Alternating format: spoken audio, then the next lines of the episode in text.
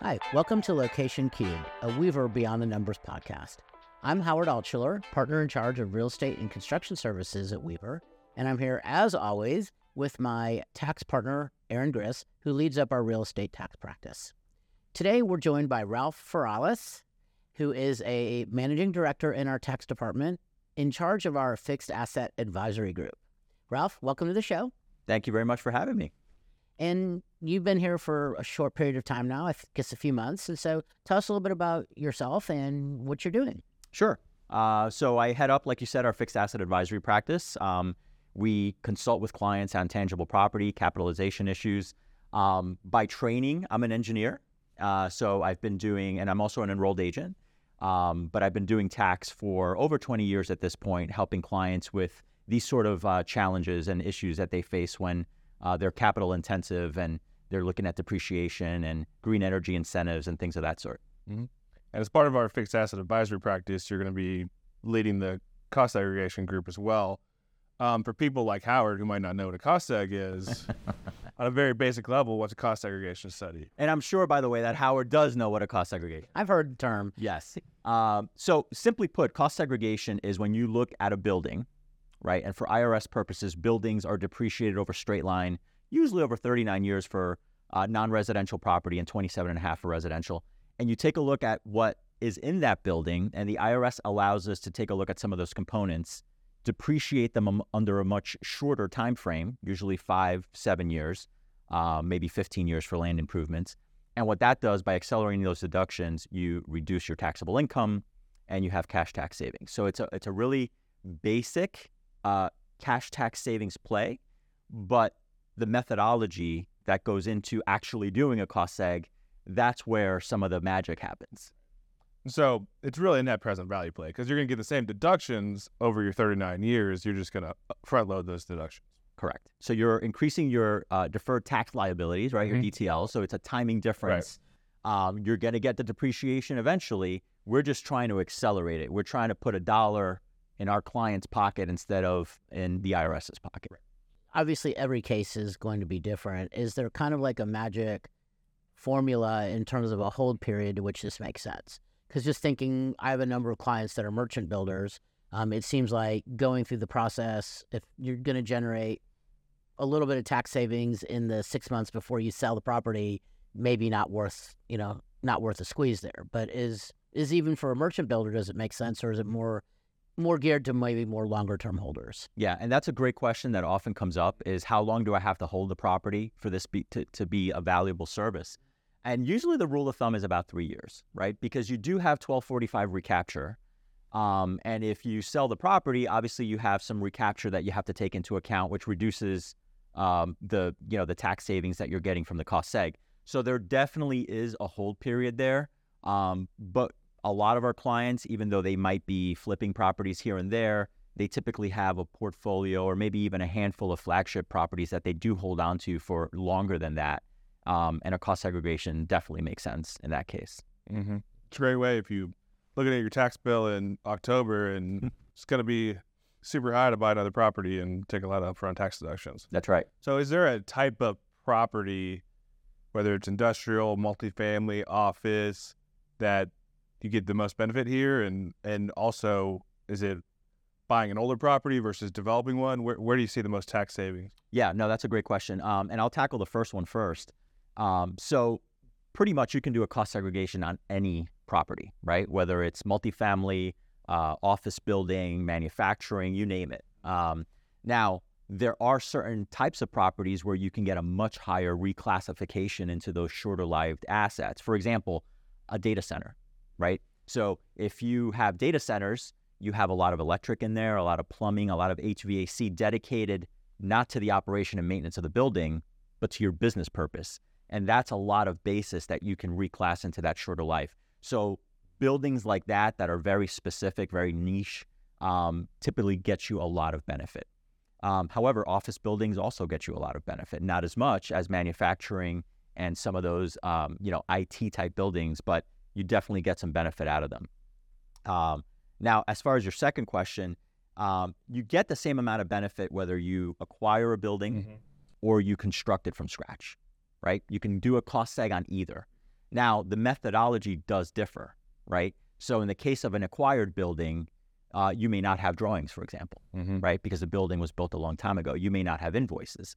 Um, in a new building that you constructed, you have all those things. You have a contractor, they have a requisition for payment, you have brand new drawings that you can take a look at.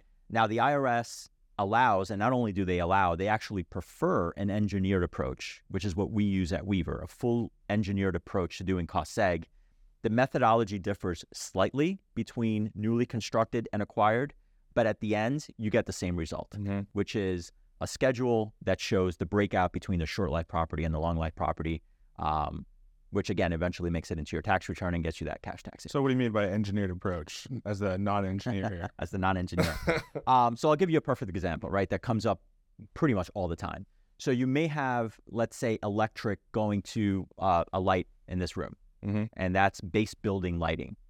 The IRS says that's real property. That's lighting that's required for the basic operation and maintenance of the building.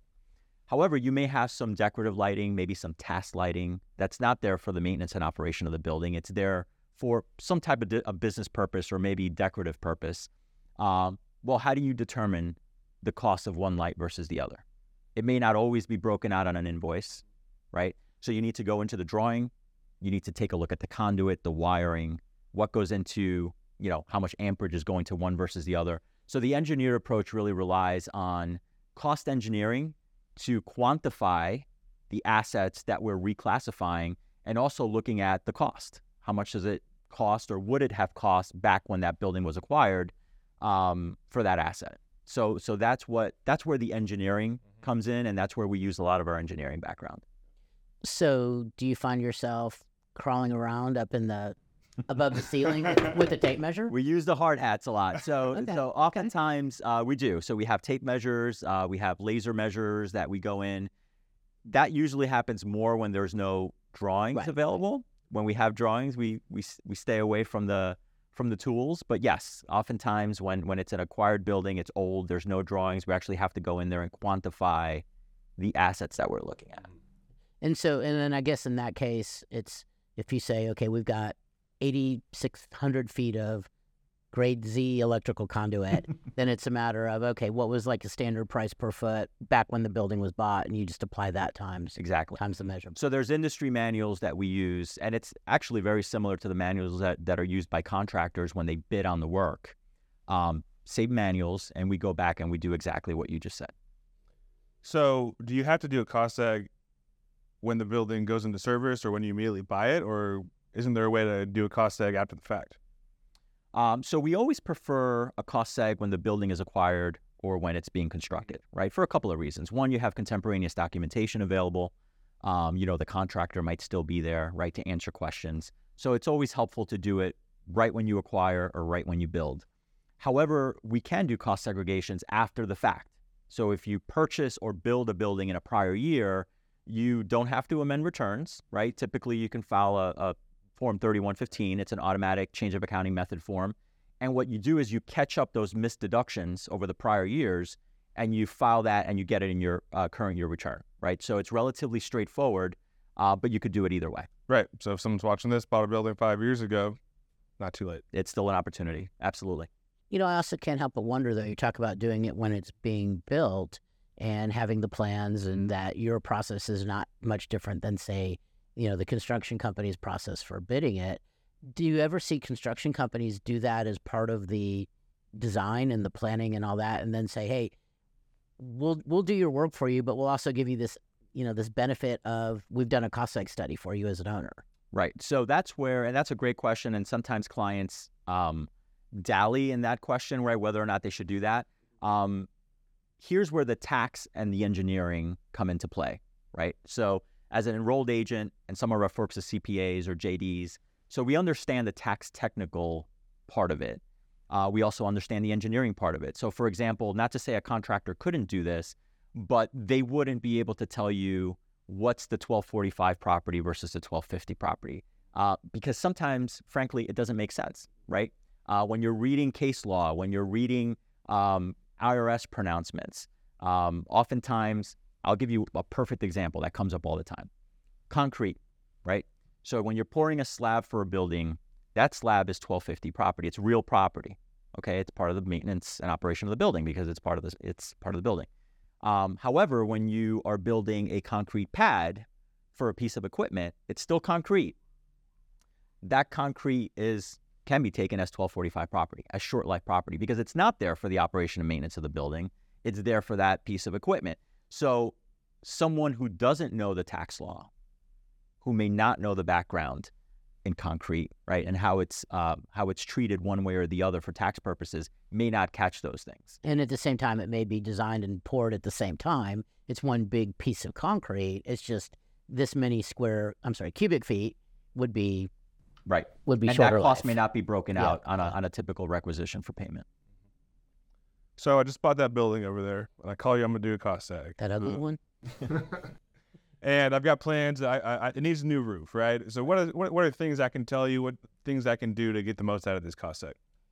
Sure. So you're uh, so cost seg, obviously blocking and tackling, something very basic. Um, the other thing uh, or the other service that we help taxpayers with is uh, their repairs, right? Capex. What do you do with things that you are repairing?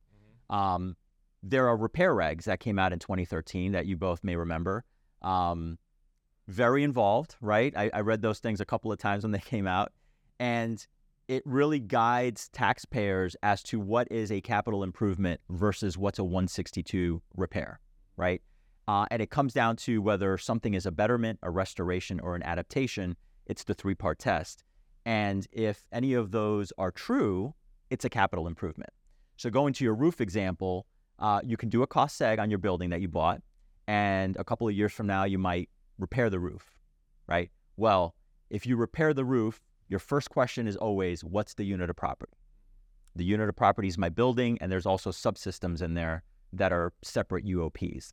Um, those structural components, the roof is, especially if you're just doing shingles or you're just doing the, the membrane of the roof, it's not a betterment to the unit of property, right? You're not making it better, you're just replacing the roof.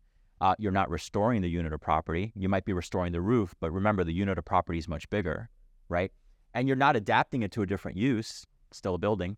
So uh, chances are that that roof repair is probably going to be an expense. Uh, That's so, that's a good answer, right? Yeah, that's a good answer. For tax right? For tax purposes, that's a good answer. So do you see? Do you ever see IRS challenges to cost segregation studies and allocation to shorter life property? Uh, we do. Uh, and I've been involved in uh, numerous audits in my 20 plus years of, of doing this type of service. Um, and sometimes they'll, um, you know, they'll push back on, for example, what you call 1245.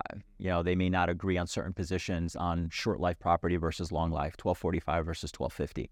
Um, oftentimes with real estate, what we see a lot of is um, really the IRS pushing back on land basis and depreciable building basis right? They don't always agree on what your depreciable basis is. Maybe they think, hey, there's not uh, enough land basis in this analysis. So we always advise our clients if if they don't have a land appraisal done to do one, uh, or if not, really try to come up with a reasonable way to allocate land and building, right, when doing a cost segregation, because it is important. Right. Just your your normal approach 90 10, 75 25. That's if you get audited, it's going to be uh.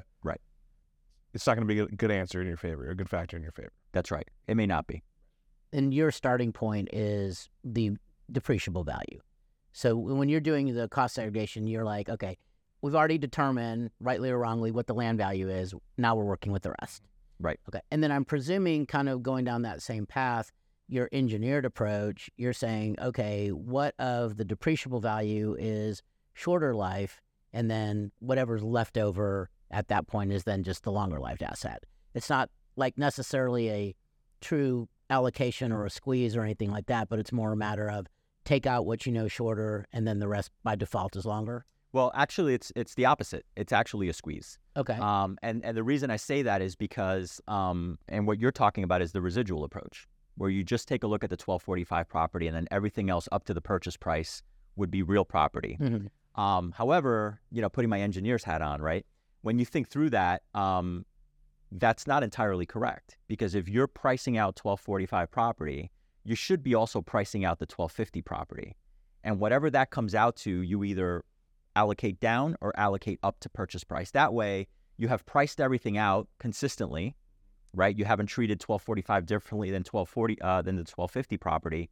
Um, so it makes more sense, really, from uh, from a cost segregation perspective.